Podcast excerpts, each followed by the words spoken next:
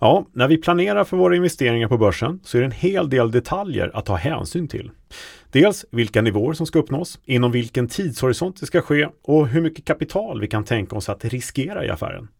Men med hjälp av olika optionsstrategier kan vi uppnå våra målsättningar med betydligt mindre risk, mindre bundet kapital och där nivåer ofta inte spelar lika stor roll. En sån strategi är en så kallad Poor Man's Covered Call. En snillrik och enkel strategi som är riktigt populär, inte minst bland professionella förvaltare och en strategi du absolut bör känna till. Och just den, den berättar vi mer om idag. Så häng med!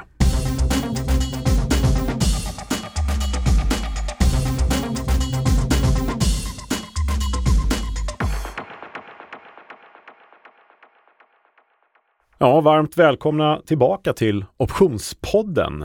Det här är ju podden som ger dig kunskaper som ingen privat eller professionell investerare på börsen bör vara utan.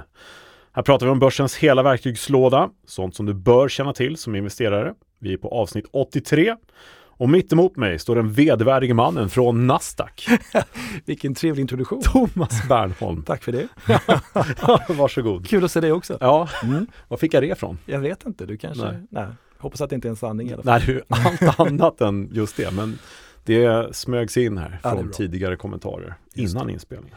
Du, det är tur att du är stark Kalle. Jag tänker på Jaså. börsens hela verktygslåda. Mm, det är en ja. rejäl tung doning va? Ja, men där säger du någonting. Inte om att jag är stark, utan att den är faktiskt inte så tung att bära hela verktygslådan Just på börsen. Det är bara att lyssna på oss. ja, Ja, eller gå in och lära sig lite om just derivatkontraktens magiska värld. exakt. Så I början kan det vara lite tungt att skaffa sig kunskapen, men det brukar gå bra. Smidigt. ja, det brukar sätta sig efter ett tag och jag brukar faktiskt säga att det är inte särskilt svårt, åtminstone inte grunden som man har eh, liksom, eh, ja men som mest nytta av Mm, kanske. just det. Mm. Och idag ska vi prata om vad Kalle?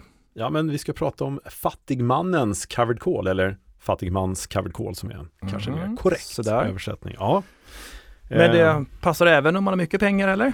Ja men eh, det gör ju det, men Mm. det kanske är faktiskt lämpligt för det lite, lite mindre kontot. Även om professionella investerare eller aktörer, fondförvaltare, eh, faktiskt tittar på den här. Mm. Kan, kanske en eh, strategi som är lite mer anonym än andra. Sådär. Men det är ändå populär Ja, i, det, i det dolda så att säga. ja. covered call har vi pratat om ganska ofta. Och den är ju väldigt vanlig, väldigt populär Mm. hos alla investerare på alla nivåer. Och det här är en liten Mm. variant av den kan man ju säga. Ja, och varför är den så populär? Jo, därför att den är ju, eh, du sparar en massa kapital. Det är Mm. mindre risk än covered call är det faktiskt. Mm. Och sen finns det ju liksom en tidsaspekter här också. Som man Det kan finns ta en del fördelar som man ska lyfta fram. Ja, Ja, och Ja. det är väl vad vi skulle vilja anse är en strategi som man bör ha med sig i den här verktygslådan kanske. just det. Eller det skadar inte i alla fall. Det här är någonting man bör känna till, Mm. helt enkelt. Det Så en bra populär ha strategi. Bra att ha många strategier i beredskap och Ja, se vilken som man tycker passar bäst för stunden. Ja men så är det. Så är det. Och eh, det var någon som uppmärksammade mig på att det är lite skakigt på börsen och nu när vi spelar in det här så har det gått upp flera dagar i rad och mycket dessutom förhållandevis sådär. Mm. Kanske inte så mycket på året så, det är några procent plus igen. Vi var nere på minusnivåer faktiskt. Stämmer. början på oktober var det väl lägsta nivån i år.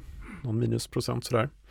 Men då var det eftersom det är skakigt på börsen. Då eh, var någon som frågade det. Och då tror jag de menar att det går ju både upp och ner. Och nu har det gått upp lite grann extra förstås.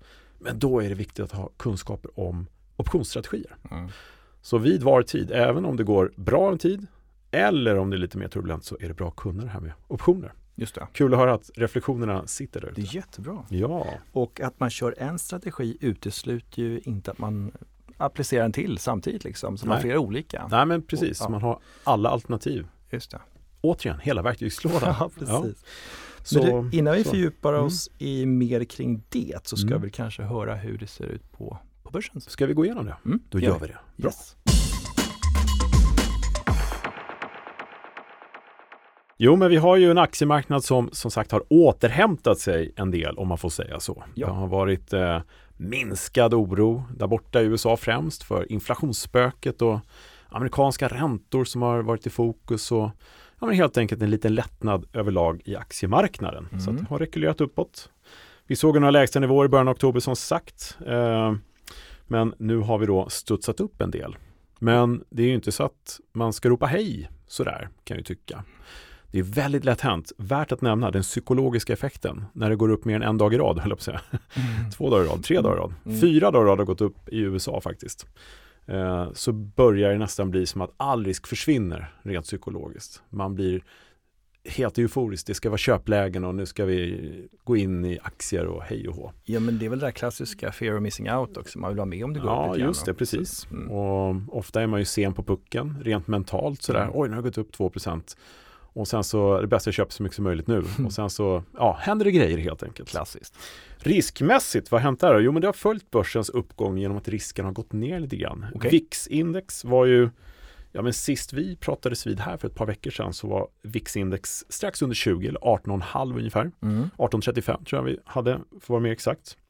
Nu har vi gått ner kring 16-nivån. Eh, det har sjunkit en del. Det har gjort det. När börsen har gått upp. Men inte så jättemycket mm. har det gjort. Det är ingen jättestor skillnad. Eh, volatiliteten på risken, VIX, är inte så hög. Mm.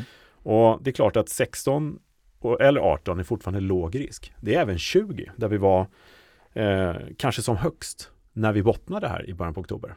Det har inte varit högre risk än så. Tittar vi tillbaka här i våras, ska säga mars, slutet mars någon gång, ja. vilket då är ganska precis sju månader innan, eh, eller sex månader, halvår innan eh, botten. Då hade vi ett VIX-index som var alltså en bra bit över 25 och tror jag printade någon gång närmare 30 vid några oroliga dagar där. Mm. Så att om vi överväger det så är ju risken fortsatt, oavsett om det är där nere eller har gått upp 3-4% sista dagarna, fortsatt låg. Den har inte varit hög liksom, någon gång egentligen. Så uppgången här är egentligen inte alls jättekonstig, utan det är en naturlig effekt av att investerarna har fått en liten, liten trigger ja. i det här inflationsspöket som har kanske försvunnit mm, Intressant. Ja, men då kommer vi då till det som kanske är lite mer intressant i vår värld när vi kollar på skevheten i våra optionsvärderingar. Viljan att betala upp för skydd på nedsidan, det vill säga ja. oron, den har ju faktiskt stegrat då i samband med att börsen har gått upp. Och då får du ehm. uppdatera oss, vad hade vi förra gången? För förra gången så låg vi eh, på ett SKEW-index vid 135 ungefär. Mm. Och eh, det har ju eh, däremellan gått ner vid 130 ungefär. Och då ska man veta att 130 är fortfarande en ganska hög nivå. Eh, 120 någonstans är en normal nivå. Mm. Går upp till 130, det är ganska signifikant, kan prata, signifikant högre. Ja. Man betalar mer för eh, nedsidesskydd. Och nu ligger vi på 137,5 ungefär. Yes. Inga jättestora rörelser här heller, men en ökning, definitivt.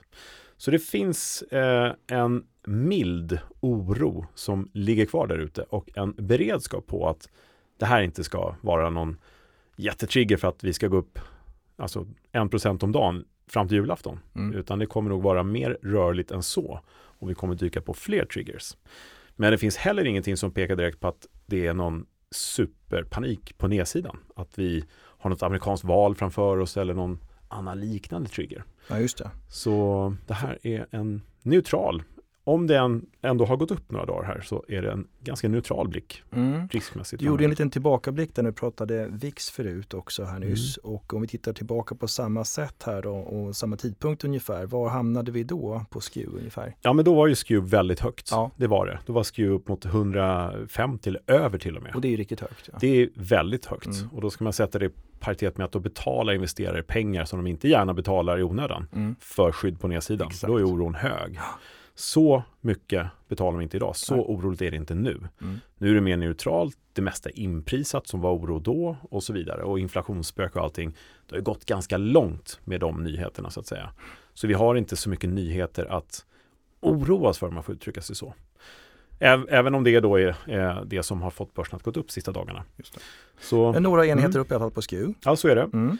Och sen tittar vi då på volatiliteten som jag redan varit inne på lite grann på just VIX-index. Just. Uh, just precis. Det är spännande det där. Ja, den är ju det. Och uh, även om den har ökat lite grann, uh, den här volatiliteten på eh, SKEW, om jag säger att oron har ökat lite grann, mm. nedsidan har ökat lite grann, så är det ju inte så jättestora hopp som har hänt på volatiliteten på VIX eller på VIX-index som vi just har pratat om.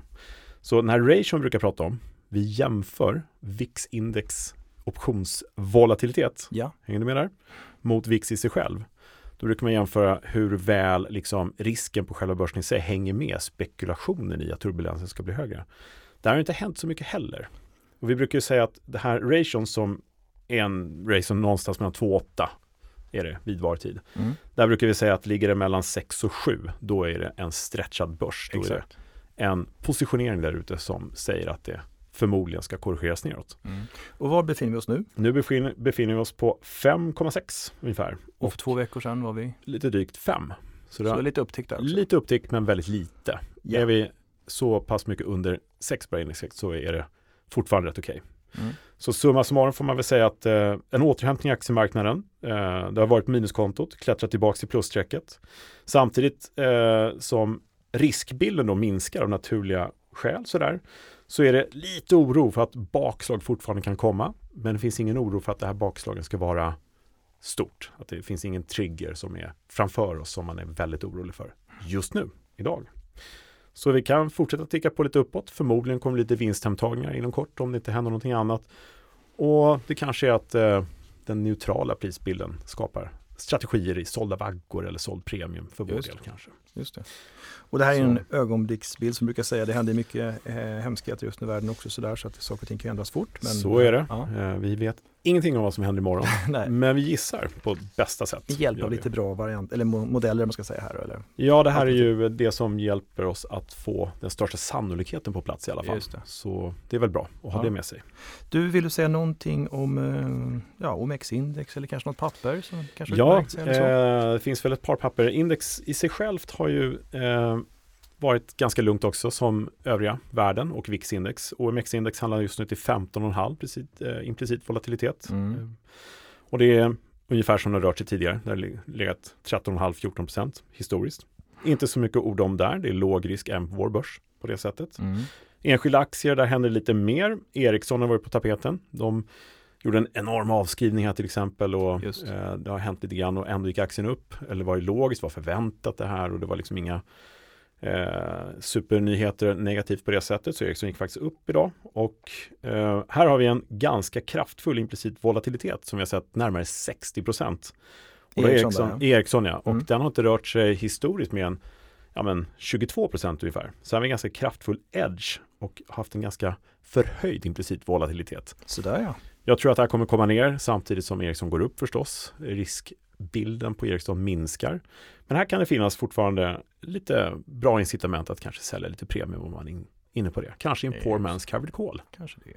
Kanske Ja. det. Eller vad säger du från Nasdaq? Jag får inte säga Nej, det. Men, men det. just det du säger, att Mm. om man nu, om man nu säger, Mm. tror på en eh, kanske en liten uppgång, svag uppgång Mm. och en sjunkande implicit volatilitet så, så kan man ju titta på en hel del roliga saker, inklusive att kanske sälja precis. säljoptioner, man kan ta på sig risken där och så vidare. Ja, all, allt annat lika kan man säga att edge-bilden här kan ju ge lite idéer. Mm. Dels om optionsstrategier eller även om hur riskbilden i det egna pappret ser ut. Mm. Sådär, även om man bara äger aktien så att säga. Och vill man kika Ja. närmare på din fina tablå, din Mm. uppställning här, vad gör man då? Gissa. Alltså jag vet nog faktiskt svaret. Ja. Optionsbloggen.se kanske en bra start. bra. Prova där. Ja. Ska se. Jo, där kommer den komma upp. Så det var alltså Kalles råd, optionsbloggen.se. Ja. ja, du får inte ge något råd, så att det var mitt råd. ja. Exakt.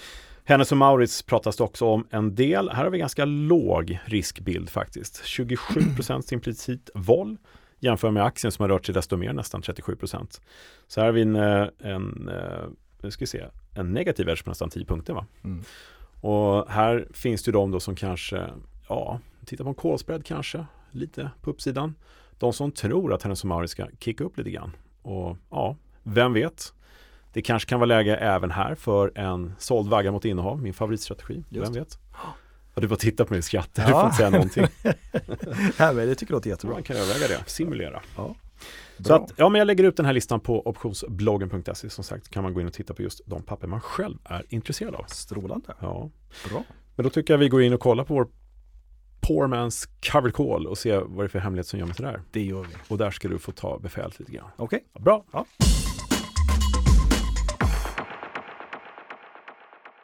Ja, Kalle, det dags Mm. att prata om den här Poor Man's Covered Call då. Det ska vi göra. Fattigmans Covered Call. Ja. Just det. Vad är det för något egentligen? Då? Varför heter det så här? ja, det är en strategi som är ganska lik vår standardstrategi om man får säga så. Covered Call. Mm, där vi Det hör har- man nästan på namnet där va? Ja, covered call är ju en aktie som man äger och så säljer man en call emot den när du utfärdar. Och då är man ju covered, för om ägaren, som, den som köper optionen, löser in den, då kan vi leverera aktierna vi redan har. alltså är vi covered. Förnämligt. Och vad är då en poor man's covered call? Mm. Det är ju i sin enkelhet att vi faktiskt byter ut vårt aktieinnehav mot en köpt köpoption. Och, Och- det är ju bra. Och namnet där, alltså det hör man lite grann, Poor Mm. Man's Covered Call, det blir alltså att du behöver inte betala lika mycket för den. Nej, precis. Och får i stort sett samma effekt. Det skiljer sig lite grann och det vi ska belysa lite grann idag då. Mm. Men ehm, ja, alltså först och främst kanske man också ska säga vilket marknadsläge använder du den här i? Ja, eh, ja men det är när vår marknadstro är ja, men lite lätt uppåtgående i en låg volatil marknad. Det är väl allra bäst. Ja, och eh, det funkar kanske även om vållan är hyfsat hög och sådär. Det funkar även om det går ner lite, lite grann. Ja. Ytterst lite för man får liksom en premie. När det står stilla och när det går upp lite svagt som du sa. Så att det är ju en lite allround-strategi sådär. Ja, men så är det. Mm. När nivåerna inte spelar riktigt lika stor roll som annars kanske. Precis. Mm. Och som sagt, man behöver inte investera så mycket för man behöver inte köpa aktierna. Men det man ska tänka lite grann på här, man köper ju då alltså en köpoption som har ganska mycket realvärde. Mm. För den ska liksom replikera aktien i ganska stor omfattning. Ja, hur Och- mycket realvärde ska man ha? Ja, alltså optimalt är Mm. egentligen att du har egentligen fullt realvärde. Alltså, och, men då, då köper du verkligen deep in the money call i så fall. Och det är när optionen går liksom krona för krona i värde med i takt med aktien. Exakt. Vi Delta 100 eller delta 1. som man Ja, precis. Så man är förtrogen med de begreppen, grekerna Mm. mm. delta 1, det rör sig Mm. precis lika mycket. Ja. Och så utfärdar man ju då såklart en köpoption. Det behöver inte vara samma månad, man kanske köper den här eh, deep in the money optionen, kolen, Mm. med lite längre löptid. Så kan du utfärda eh, köpoptioner, byta upp, kanske med kortare löptid. Just det. Och självklart då vid en nivå där man känner att ja, men dit ungefär tror jag att det kan gå. Mm. Det kan vara bra betalt också. Man får mycket, för, man får mycket premie om man säljer en sån option. Sådär. Så att det kan ju vara at the money, det kan vara out of the money, byta upp och sådär. Så du är mellan två löptider helt Ja. enkelt i den här? Ja. Vilket är ju Varför vanligt. inte? Ja, Ja. exakt. Ja, men det är lite tanken. Så. så köper en option som är lite längre löptid. Just det. Och sen så längs vägen fram till den optionens förfall så utfärdar och säljer callsen emot Exakt. Kontinuerligt. Och just det här med kontinuiteten, det är Mm. lite nyckeln också här. För att vi vet ju också att tidsvärdet brinner ju ur de korta optionerna lite kvickare. Mm. Så det visar sig vara bättre, mer fördelaktigt att göra det och göra det många gånger. Istället för att kanske utfärda en köpoption med samma löptid som den innehavda. Mm. Det går såklart också bra, men det där kan man titta lite grann på. Simulera lite kanske. Ja men precis. Ja. Mm. Men tanken som du menar är att man säljer kanske kontinuerligt. Säg att vi leker med tanken att vi köper en halvårs köpoption lite längre bort. Ja. Deep in the money. Kostar lite grann i premium. Men fortfarande mindre än aktien förstås. Mm.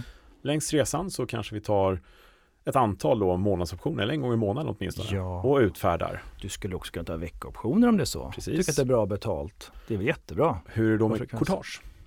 Exakt, och det där är alltså, ska vi gå in på den biten också med en gång så får man Mm. tänka på för det första, hur mycket vill jag lägga ut på den här innehavda köpoptionen långa? Och vi sa ju det att det är bra mycket realvärde och då blir de ju lite dyrare såklart i premie.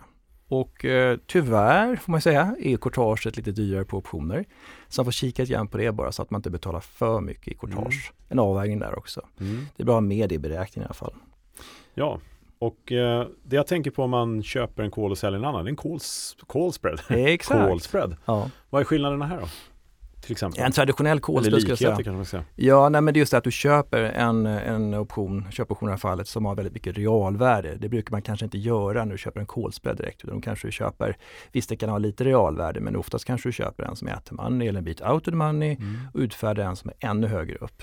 Då tror du kanske mer på en rörelse, starkare rörelse uppåt då. Mm. Of, ofta samma månad också. Ja, precis. Ja.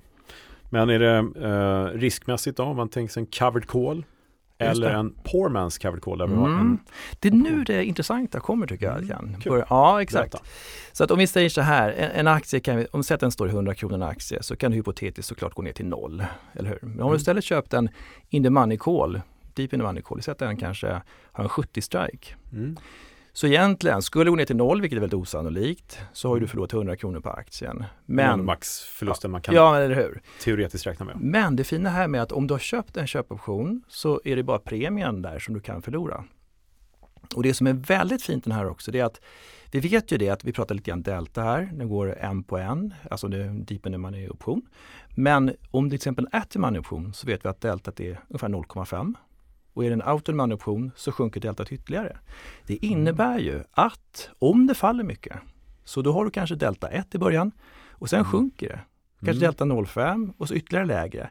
Det innebär att du får en broms. Om det faller mycket så bromsar det. Så Mm. du får en, det är fel kanske att säga en automathedge, men du får ju mindre och mindre exponering. Mm. Vilket är väldigt fascinerande. Och då kanske du har en inhoud köpoption då som har egentligen bara haft realvärde som vi sa inledningsvis. Mm. Men nu tenderar den till att kanske få mycket, mycket mer proportion med tidsvärde. Just det. Just det. Så du får en helt annan option. Men det dämpar fallet. Och det är intressant. Ja, på sin väg ner mot noll om man säger underliggande. Ja men exakt. Är det noll så är det noll. Ja, Men på vägen dit, det kanske är mer sannolikt om det ska gå rätt åt skogen för en aktie att den går ner till, inte noll kanske, men, eh, ja, men I- i går ner den- 70 procent kanske. Någonting. Ja, men visst, Då men har säg du en jättefin Ja, broms där. och bara där liksom, Mm. allt annat lika så kommer ner då från, hade 100 kronor, går ner till 70 kronor, där vi sa att vi hade köpt optionen då. Så har du då ett delta på 0,5. Mm. Då har du bra broms, då har du halverad liksom, position eller exponering. Ja, jag tycker man kan eh, klura lite närmare på faktiskt hur Mm. deltavärdet eller exponeringen, dynamiken i optionskontraktet Exakt. gentemot underliggande faktiskt hjälper oss i det fallet. Precis. Mm. Men eh, och där kan man också titta närmare på såklart om du bara köper en köpoption också egentligen. Om du köper en out of money och det går åt rätt håll, Mm. Så uppåt alltså, så ökar ditt delta hela tiden. Så att ju mer det går upp, desto större position får du. Ja. Men som vi vet, det finns en baksida med det. Om du köper en option med dessa fördelar, du är lång gamma, så har du alltså ett tidsvärde som rinner ur. Så ska man försöka kompensera för det. Ja. Någonting annat man ska tänka på under positionens löptid tycker du sådär? Alltså, bör man titta på något speciellt eller kan man tänka på ett annat sätt? Eller kanske är det viktiga egentligen? Ja, men jag tycker som du varit inne på här med löptider lite grann och Mm. nivåer såklart. Mm. Och, um, det är ju oftast lättare att förutspå kanske i korta perspektivet och därför också ett bra skäl till att handla, alltså utfärda då Mm. i kanske mer kortare löptid. Så Mm. att du har lite bättre överblick. Och det behöver inte vara sån supernoggrann koll. Man, man har ju sina nivåer, man vet Mm. vad man vilka nivåer man handlat lösenpriserna med så att säga. Så man behöver ju ha koll på dem. Men om man vill gå ur positionen, stänga positionen här, säg att man uppnått ändra uppsida eller nedsida. Och hur skulle jag då? Ja. Ja. Nej men det är väl egentligen bara traditionellt he- helt enkelt. Det kanske är så då faktiskt att den utfärdade köpoptionen, den Mm. kanske förfaller värdelös. Helt enkelt. Och har du då en option med längre löptid, den innehavda, så Mm. sitter du kvar med den. Ja. Och eh, du kanske vill kliva ur helt då. Då kan du primärt kanske då sälja den optionen om det finns något, någon tid, något tidsvärde den helt enkelt. Mm. Annars kan du såklart lösa den också om du skulle vilja det. Men kanske Ja. normala är att du säljer den. Liksom, så att, Och om du nu har den här marknadstron att det ska liksom vara lite uppåtgående med Mm. hyfsat modest volatilitetsnivå eh, i marknaden. mm. När uppnår du maxvinst i den här? Vad är det som behöver hända då? Ja men det är egentligen att du når den nivå där du är utfärdat. Och tänk oss på. Närmaste löptid. Ja, precis. Så tänker vi oss på slutdagen då att vi, vi bortser alltså tidsvärde och de aspekterna. Så, så Mm. har du ju differensen mellan lösenpriserna Ja, just det. eh, minus det du har givit för den hela. Mm. Så det är det. Och det vad, kan, vad gör man då? Antingen så stänger man den andra positionen också eller så kan man rulla vidare. Ja eller? men precis. Ja. Och som sagt förut, det gäller att ha lite beredskap till andra strategier. Du kanske växlar över till, du kanske är mer håsad, du Mm. kanske tar och gör en call spread eller du kanske vill ha på dig aktierna eh, och utfärda en säljoption istället. Mm. Kanske med lite realvärde. Så, här. så att hela tiden bara tänka, vad blir bra här? Vad är min Ja. marknadsuppfattning nu? Ja. Så det är väl jättebra. Så, Så, att, ja. ja, men rent, förlåt, men rent teoretiskt, om du rullar vidare, Mm. som jag är inne på, kan du få in så pass mycket premium så att du tjänar in det du har betalat för den köpta koden? Ja, trägen, härligt, vad glad du blev. Ja men absolut, men det är en jättebra fråga. Trägen vinner och fortsätter med den här såklart, då kan det vara så att du har finansierat den innehavda köpoptionen med en massa utfärdade premier då, Ja. som du fått in helt enkelt. Och eh, det där är ju faktiskt många som har gjort, speciellt de som har på ganska Mm. länge. Ja. Så det är rätt häftigt. Det är lite, en liten målsättning med den här på något sätt, att få in så pass mycket premium så att det blir en gratis position. Jo, det känns ju jätteroligt att göra en sån ja, sak. visst. Ja. Och den maximala förlusten är ju känd Mm. och det ska ju vara att det rör på sig förstås på nedsidan. Vi Mm. ska väl säga att risken är väl identisk med att äga aktien. Så. ungefär. Ja, i ett visst Förutom- spann i alla fall. Så, ja, förutom ja. att du har fått in en premie så att det är Ja. mindre risk ändå. Och sen som sagt om det faller ner mycket så är det ju mycket lägre risk i det här Mm. och det är jättebra.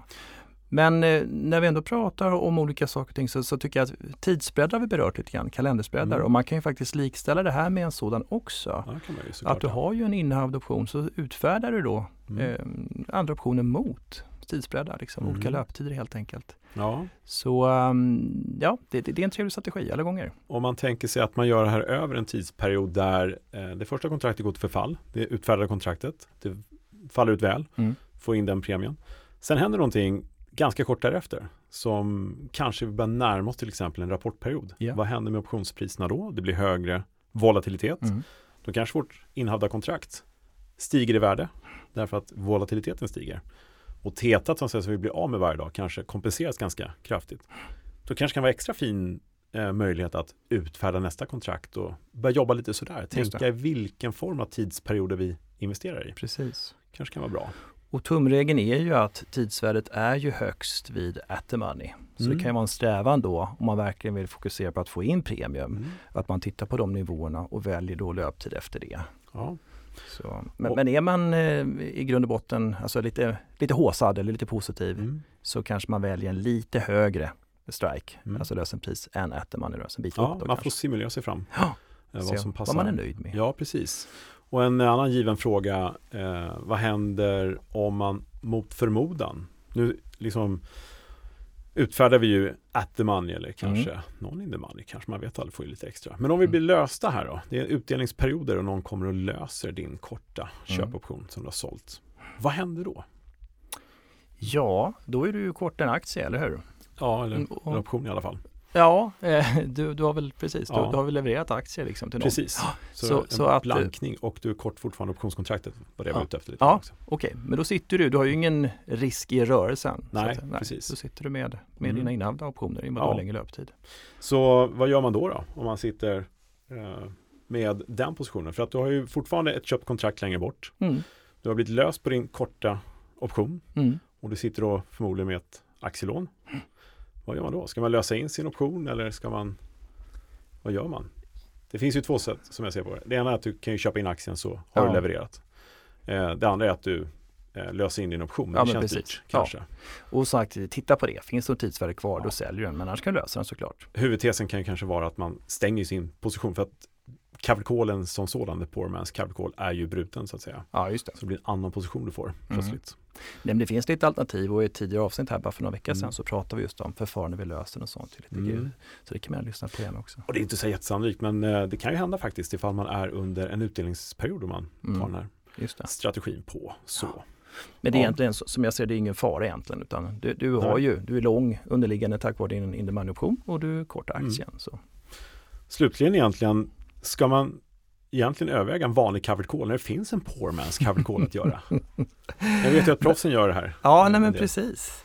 Mm. Nej men, men eh, jag tycker det där är viktigt att kolla på. Vad är kostnaden för, Mm. för positionen? Ja. Beakta courtage och sånt också. Så att, eh, men absolut, det här är väl jättebra. Då kan du få en kanske Mm. lite större exponering och du har ju faktiskt en lite mindre risk i alla fall om det rör Ja. sig mycket. Och så, nej men det är därför det är bra att väcka, väcka tanken Mm. liksom. Omnämna den här, för det är, det är inte alla som tänker på det kanske. Att den Nej, här finns. och det är ju, eh, det kan ju vara så också att man har aktieinnehavet sedan länge som man Mm. vill göra en liksom covered call på för att marknadsläget kanske är sånt just nu. Ja men exakt. Och, Nej, men sen, det kan ju vara folk som kanske är vana att belåna aktier, portföljer och sådär. Då kan titta det här Mm. kanske är mer gynnsamt. ja, För att eh, det är verkligen tanken som sagt några gånger, poor man's covered call, du behöver inte lägga ut så mycket pengar. Så att, få den exponering du nej, ha. precis. Så det, det är lysande. Och det finns de som har ganska avancerade så här med väldigt lång löptid på. Mm. Eh, man kollar i USA, många som gör så här 48 månaders optioner och sånt där. Oj, Det är kanske Ja. ja. lite grann, men det finns ju eh, en hel del dynamik i en sån här just det. position som är kul att ta till sig om Mm. man studerar lite grann. Så, ja men vad bra. Då har vi fått till oss en strategi vi inte pratat om så jättemycket va? Nej men visst.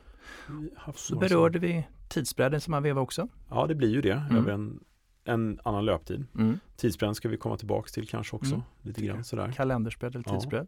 den. Så då börjar det bli dags att veva tillbaka det här avsnittet för alla som lyssnar en kvart. Och lyssna en gång till. Och lyssna en gång till. oh. ja. Ja. Nej men eh, det här är en bra strategi att ta med sig i verktygslådan, tycker jag Absolut. absolut. Speciellt i tider som dessa. Mm. Men du, tack för det. Bra jobbat. Tack ska du ha. Eh, ska vi hoppa in på lite frågor podden bara? Ja, För det har kommit några. yes, Ska det gör vi. det? Gör vi det? Bra. Ja, Kalle, vad har du fått in för frågor till detta avsnitt då? En hel del, eh, bra och fina frågor som alltid. Tack för alla frågor. Um, vi har tagit några stycken och din namne Thomas skickade in en fråga som är eh... Vadå namne? Det är ju jag. Ja, det är kanske är du som har skickat in den. Precis, nej, det är, det är faktiskt inte jag. Nej, det är inte du. Ja, låt höra. Ja, men det är så här, om man skapar en strategi via en TMC, då är det alltså en Tailor Made Combination, som mm. också heter vadå? UDS, User Defined Strategy. Exakt, de namn på den här. Som är alltså den här fina funktionen där du kan köra flera optionsben mm. samtidigt och undvika exekveringsrisken. Exakt så. Så att om man skapar en strategi via en sån funktion mm. TMC ja. och om det finns en risk att bli löst på någon av de ställda optionerna i den strategin Finns den risken så innebär det väl att man inte kan skapa en riskfri strategi utan att monitorera att alla ben finns kvar hela tiden. Ja, det var mm, flera, ja. det, men, flera aspekter. Men för det första kan man säga så här. TMC i det här fallet Mm. Alltså den funktionen har vi egentligen ingenting med lösen, om man blir löst att göra. Det är Nej, det är ju exekvering av Ja, det är bara exekveringen. Bara. Ja, den är bra till att börja med. Ja, men precis. Den ja. är bra till att börja med, absolut. Mm. Så. Och, och, då tar man bort risk när du handlar. Mm. Men sen så finns det såklart alltid en risk att du kan bli löst när du har utfärdat optioner. Ja, Väldigt osannolikt när det gäller säljoptioner, men mm. som du har pratat om flera gånger, det mm. kan vara på köpoptioner inför utdelningstider och vissa andra stunder. Som vi just har pratat om i ja, men exakt, det också. Poor Man's Covered Call till exempel. Precis. Så att den risken har man ju när man utfärdar mm. optioner. Men ofta så har du kanske någonting emot. Liksom då covered callen här och mm. då har du aktier och sådär. Så, så att ehm, ja, eh, den kan du inte bli av med oavsett hur du handlar så att säga. Nej, och eh, som Thomas frågar, finns risken innebär väl att man inte kan skapa en riskfri strategi? Man måste bara säga att en mm. riskfri strategi finns kanske inte i den aspekten. Jag tror inte han menar det heller. Men... Nej, utan från en risk att inte bli löst. exakt, och ja. risken att strategin inte håller ihop, tänker jag. Mm. Menar. Just det. Och monitorera att alla ben finns kvar hela tiden. Eh, så är det ju. Det gäller att man har koll på det som det är en utdelning under tiden, det är väl enklaste. Ja. För det är det som skapar sannolikheten att man faktiskt blir löst. Men det finns ju förstås en möjlighet att det sker. Ja absolut och, och sen, jag tror jag tagit upp det flera gånger förut, men det hände ju många gånger när jag satt som mäklare för länge sedan. Folk mm. ringde in och de har köpt en köpoption, det har gått vägen, gått mm. upp ordentligt och så vill de lösa den. Och då tittar jag, nej men herregud du har ju tre eller fyra kronor här i tidsvärde. Mm. Du går miste om det om du löser en option. Sälj den istället. Men ibland hinner du inte hejda sådana kunder. Nej. Och då kanske någon begär lösen och då kan du bli löst Helt mm. oväntat. Ja. För att någon har begärt lösen. Det är väldigt osannolikt. Ja, det är osannolikt, är men det, det förekommer. Ja, men om man ska göra en early exercise mm. för att lösa så är det ju en väldigt enkel matematik på ett sätt. Att utdelningen kompenserar för alla förluster, inklusive tidsvärdet du förlorar och sådär. Och det är ju väl kanske ganska uppenbart när det finns utdelningar längs ja. löptiden. Då. Ja men exakt, och det är uppenbart där, alltså, och där är risken större. Jag vill bara poängtera att det kanske är när som egentligen om någon ja, ja. löser felaktigt så att säga. Att de ger upp sitt tidsvärde. Löser när som helst på året. Liksom. Men det måste vi säga är jätteosannolikt. Det är osannolikt, men, men jag vill bara säga att det kan förekomma. Men det är jätteosannolikt. jätteosannolikt. ja, det är det. Jätteosannolikt. Men det kan, det kan ske. Men summa summarum, långt svar på en bra fråga. uh, men vi kan ju säga att Ja, strategin kan paja, precis som vi nämnde i Poor Man's Covered Call. Blir man löst, då blir det en annan strategi mm. och det får man vara beredd på i sådana fall. Mm. Kolla utdelningen längs löptiden är väl slutliga kanske tipset. Ja, och sen vill man verkligen säkerställa så finns det en möjlighet att skapa europeiska optioner. Ehm, så att då, då blir, ja, det är next level ja. Ja, det är next level. Det, det, det är lite överkurs. Ja. ja. Corinne har frågat kan man skräddarsy sina egna optionskontrakt med speciella villkor? Så där, det beror ju faktiskt det som jag precis sa. Ja. ja europeiska optioner. Det, det var lite lustigt för det ja. var inte beräknat alls. Nej.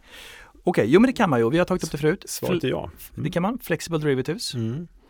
Och då kan du ändra löptid, eh, lösenpris och, och multiplar ja. och sådär saker. Ska säga att det gäller att en motpart accepterar villkoren. Precis. Förstås. Mm. Eh, men det går. Det gör det. Och det finns ju även möjlighet att, att skapa optioner i optioner som idag då kanske inte har optioner knutna till sig. Mm. Men som du säger där Kalle, det gäller ju att en motpart är beredd att eh, ja, precis. gå emot helt enkelt. Eh, och som du var inne på, skapa europeiska optioner i en stor aktie som har en befintlig mm. optionshandel i sig. Så, så går det alltså ut. Man kan skapa en europeisk variant av en amerikansk option av olika anledningar. Mm. Så det finns möjligheter. Mm. Så kan och då vi kan man inte bli löst. Nej, precis. Anton har frågat så här, hur kommer optionshandeln se ut om 10 till 20 år tror ni? Det vet väl du Kalle, gör inte? Jo, Aha. det är bara optioner, aktier har försvunnit och allt annat i finansiella termer har upphört att existera. Ja. Optionspodden är världens största podd. Nej, nu ska vi bli seriösa. Jag tror faktiskt att eh, handeln kommer öka kraftigt närmaste tiden, närmaste åren. Det är känslan vi har på Mm. Nasdaq. Statistiken vi ser också, Mm. väldigt fint intresse, tilltagande, Mm. en stor ökning bland retailkunder, alltså privatpersoner. Så Mm. det är superkul. Ja, så nej, men det är jättesvårt att svara på förstås. Det, Mm. det hinner säkert komma AI som tar över allting och massa saker. Eh, men just eh, handeln med ska vi säga, särskilda instrument som optioner är, ett derivat till exempel, kommer förmodligen bara öka i intressetermer för att det skapar så mycket alternativ Ja. till ordinarie handel. Gör Ja, det. men precis, då har jag affärsmöjligheter i, alla marknadslägen egentligen. Ja, precis. Så att eh, Anton, en fantastiskt bra, välställd fråga. Eh, vi ber att få återkomma om 20 år. men det är, det är jättesvårt att svara på. Men, Lys, lyssna på avsnitt 850. ja, precis. Ja, faktiskt. Ja. Nej, men känslan är ju att det är stigande intresse eh, som vi inte har sett tidigare. Mm. Så det är intressant. Så fortsättning följer kan vi säga. Det var tre frågor det var Kalle. Ja, det var vi brukar brukar hinna med. så va? Ja, eh, men fortsätt skicka frågor och fina idéer om eh, strategier eller annat ni vill höra mer om så stoppar vi det i lilla banken i vår backlog och så Ja. tar vi fram det sen så kommer det så småningom kanske. Det låter jättebra. Ja, Har du ordnat något ordspråk? nej, men jag har fått ett. Jaha, När jag letade i gömmorna så kom det in ett eh, som handlar om timing. Och det låter så här, det är engelska, är du med? Låter så här. Investment success doesn't come from buying good things, but rather from buying things well. Mm. Mhm. Och det är liksom Howard Marks som har sagt det här. Eh, investerar på något sätt. Jag vet faktiskt inte exakt vem Howard Marks är, måste jag erkänna. Men det är lite avdelning att timing är viktigare än kvalitet i våra investeringar. Mm. Och det kan väl vara Ja, det, kanske. ja, absolut. Det känns, ju, Mm. det känns ju bättre att köpa en aktie, tajma den när den är på låg nivå. Och sen så, Än att det är en bra aktie. Nej. det vet jag inte. Nej men timing är så viktigt. Ja. ja.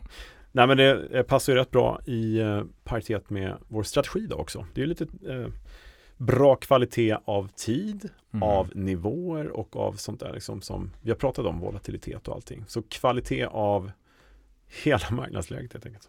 Kan man säga så? Det kan man. Ja, Mm. Då sen, säger vi att, så. sen att det inte stämmer. Nej, alltså. Nej, precis. Nej absolut. Mm. Nej, det är bra. Tack för det. Ja. Eh, Vi eh, får lite tankeställare emellanåt i våra, Ja. våra ordspråk och citat. Ska vi runda av med några webbadresser som vanligt eller? Ja, kör. Optionsbloggen.se har vi sagt. Optionspodden.se behöver kanske en en närmare prestation här och nu. Nej. Men eh, vi har ju Nasdaq Derivatives Academy. Mm. Nasdaq.com snedstreck derivatives bindestreck academy. Vi har optionskurs.nu. Rakt in till din kurs. Ja, gratis. Mm. Där bör man vara registrerad för att också få lite trevliga, vad ska man säga, erbjudanden eller ja, nyheter och sånt där Ja. som kommer. C. Björkgren på X. Mm. Ska inte säga Twitter längre.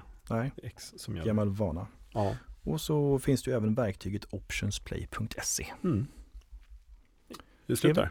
Tycker jag. Ja, inget mer. Nej, det kommer komma mer men Ja, vi lugnar oss där ett par veckor. Ja. Nej, bra jobbat idag Thomas. Tack för Poormans Covered Call.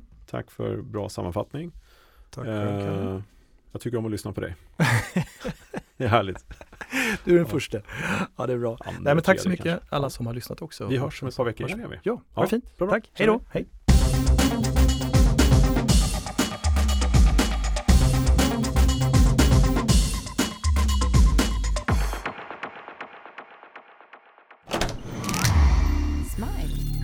Den här podden har spelats in hos Studio Smile.